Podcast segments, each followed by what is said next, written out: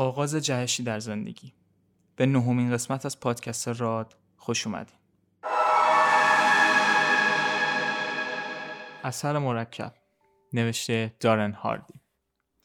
آیا ضرب المثل آنکه آهسته و پیوسته می رود برنده است را شنیده اید؟ آیا داستان خرگوش و لاکپشت را شنیده اید؟ خانم ها آقایان من مثل لاکپشت هستم. اگر به من زمان کافی بدهید هر کس را در هر زمان و در هر رقابتی شکست میدم چرا؟ نه به این خاطر که بهترین باهوشترین و سریعترین فرد هستم. بلکه به این خاطر برنده خواهم شد که عادتهای مثبتی را در خود پروراندم و در استفاده از آنها ثابت قدم و پایدار هستم. در کل جهان هستی کسی نیست که به اندازه من به ثبات و پایداری اعتقاد داشته باشد.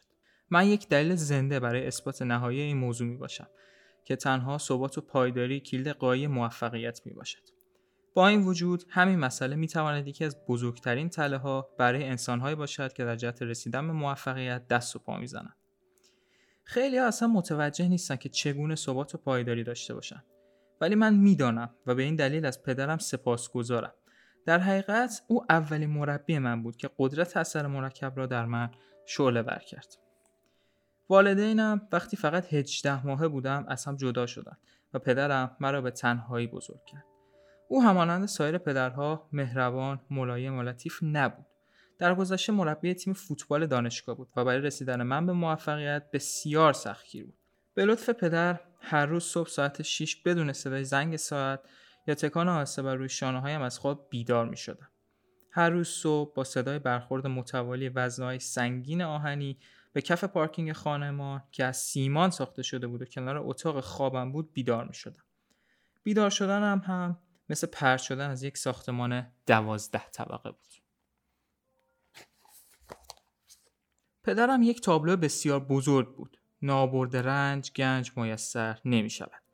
روی دیوار پارکینگ نصب کرده بود و با آن خیره می شد. در حالی که ورزش می‌کرد و وزنه بلند می‌کرد و نرمش های متفاوتی رو انجام می‌داد هوای بارانی یا آفتابی فرقی به حال اون نداشت او همیشه با گرم کنه ورزشی آنجا ورزش می‌کرد و هرگز یک روز رو هم از دست نمی‌داد می توانستید ساعت خود را طبق تمرینات روتین و متوالی و روزانه او تنظیم کنید.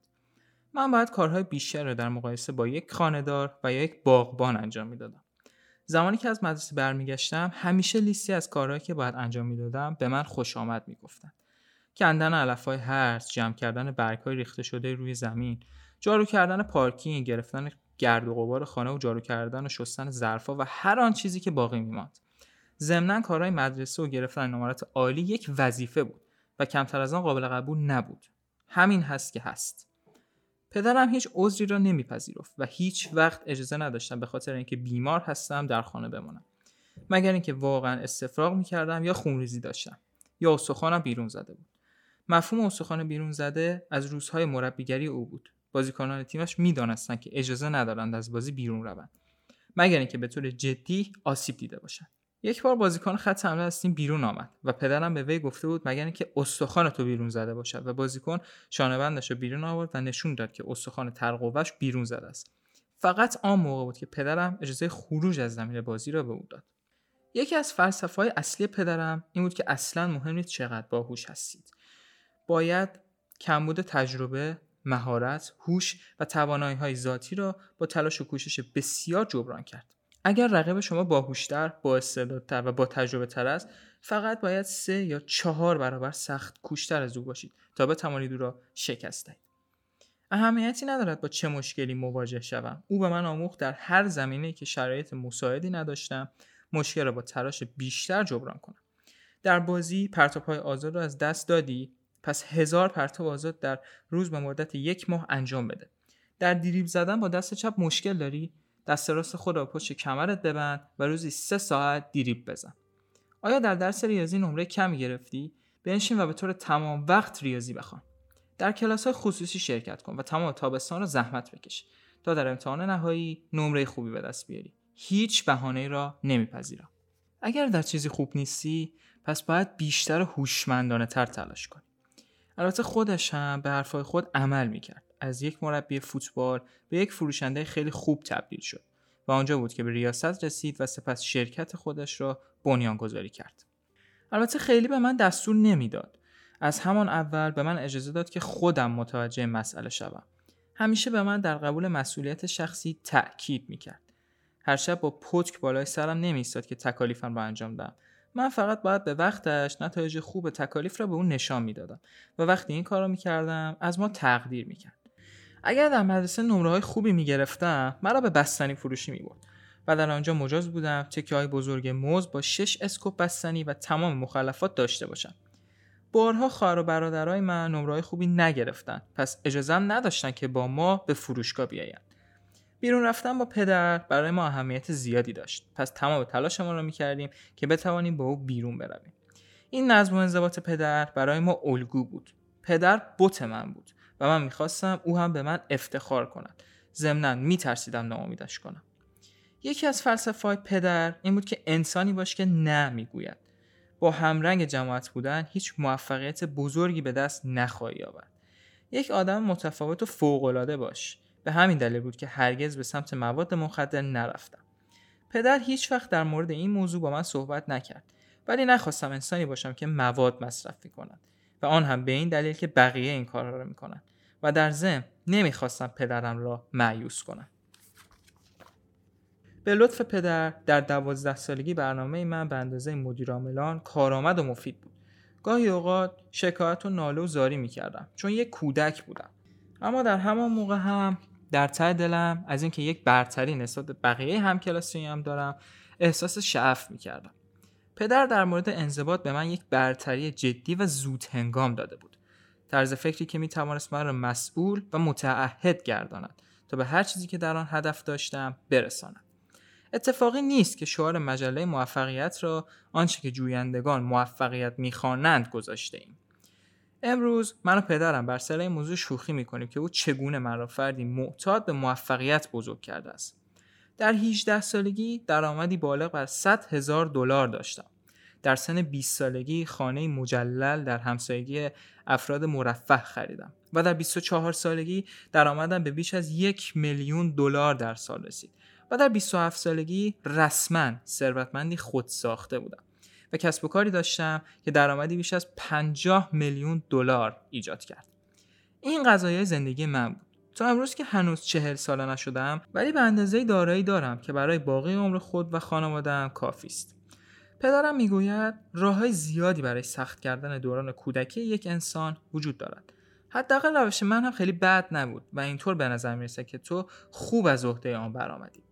هرچند اعتراف می‌کنم که باید بیشتر روی خودم کار کنم تا بتوانم بدون همراه داشتن کتاب های کسب و کار و سیدی های پیشرفت شخصی در نهایت آرامش کنار ساحل استراحت کنم و در لحظه زندگی کنم. با وجود تمام این مراحل باید به خاطر مهارت های موفقیت که از پدرم و دیگران در مسیر زندگی خود گرفتم تشکر کنم. اثر مرکب رازی را آشکار می‌کند که در پشت موفقیت من وجود دارد و من عمیقا به اثر مرکب اعتقاد دارم. چون پدرم به این باور رسیده بود که من هر روز و همیشه با آن زندگی می‌کنم. تا جایی که اگر تلاش مضاعف هم می‌کردم دیگر نمی‌توانستم طور دیگری زندگی بکنم. اگر شبیه بیشتر مردم باشی اعتقاد واقعی به اثر مرکب نخواهی داشت. دلایل بسیار زیاد قابل درکی برای گفته خود دارم. شما مربی و سرمشقهای مشابه من نداشته که به شما نشان دهد چه کاری باید انجام دهید. شما نتیجه اثر مرکب را تجربه نکرده در جامعه ما را فریب دادن و با بازاریابی های تجاری هیپنوتیزم شدیم. ما را با مشکلاتی که نداریم متقاعد می‌کنند و برای پیشگیری و درمان آنها راه های فوری میفروشند ما در اجتماع به این حال عادت کردیم که پایان افسانه ای که جای آنها در رمان ها و فیلم هاست را باور داشته باشیم. ما اعتقاد ما را در مورد خوبی و ارزش سختکوشی و تلاش های پایدار متوالی از دست داده ایم بیایید به بررسی تک تک این موانع بپردازیم. یک شما نتیجه نهایی اثر مرکب را تجربه نکرده اید. اثر مرکب اصل به دست آوردن پاداش های بزرگ از طریق مجموعه از انتخاب های کوچک و هوشمندان است. آنچه درباره این فرایند برای من از همه بیشتر جالب است این است که با وجود اینکه نتایج به دست آمده خیلی بزرگ هستند ولی قدم هایی که در لحظه برمیدارید خیلی چشمگیر نیستند می توانید از این استراتژی برای بهبود سلامت خود استفاده کنید یا بهبود روابط یا وضعیت مالی خود یا هر چیز دیگری که می خواهید. این تغییرات آنچنان جزئی هستند که تقریبا نامحسوس حساب می شود. این تغییرات اندک باعث موفقیت بزرگ و آشکار نمی شود بلکه نتایجی کوچک و غیر آنی را به دنبال دارد. پس چرا باید خودم را به زحمت بیاندازم؟ بسیاری فریب سادگی اثر مرکب را می‌خورند و بسیار زود از آن خسته می‌شوند بعد از هشت روز دویدن دست می‌کشند زیرا هنوز اضافه وزن دارند یا بعد از 6 ماه تمرین یادگیری پیانو را رها می‌کنند زیرا غیر از یک نوت معمولی و ساده در چیز دیگری مهارت پیدا نکردند یا بعد از گذشت چند سال پرداخت بیمه بازنشستگی خود را متوقف می کنند چون می توانستند از پول نقد خود در جای دیگر استفاده بهتری داشته باشند. ضمنا به نظر نمی رسید که خیلی به پول آنها اضافه شود.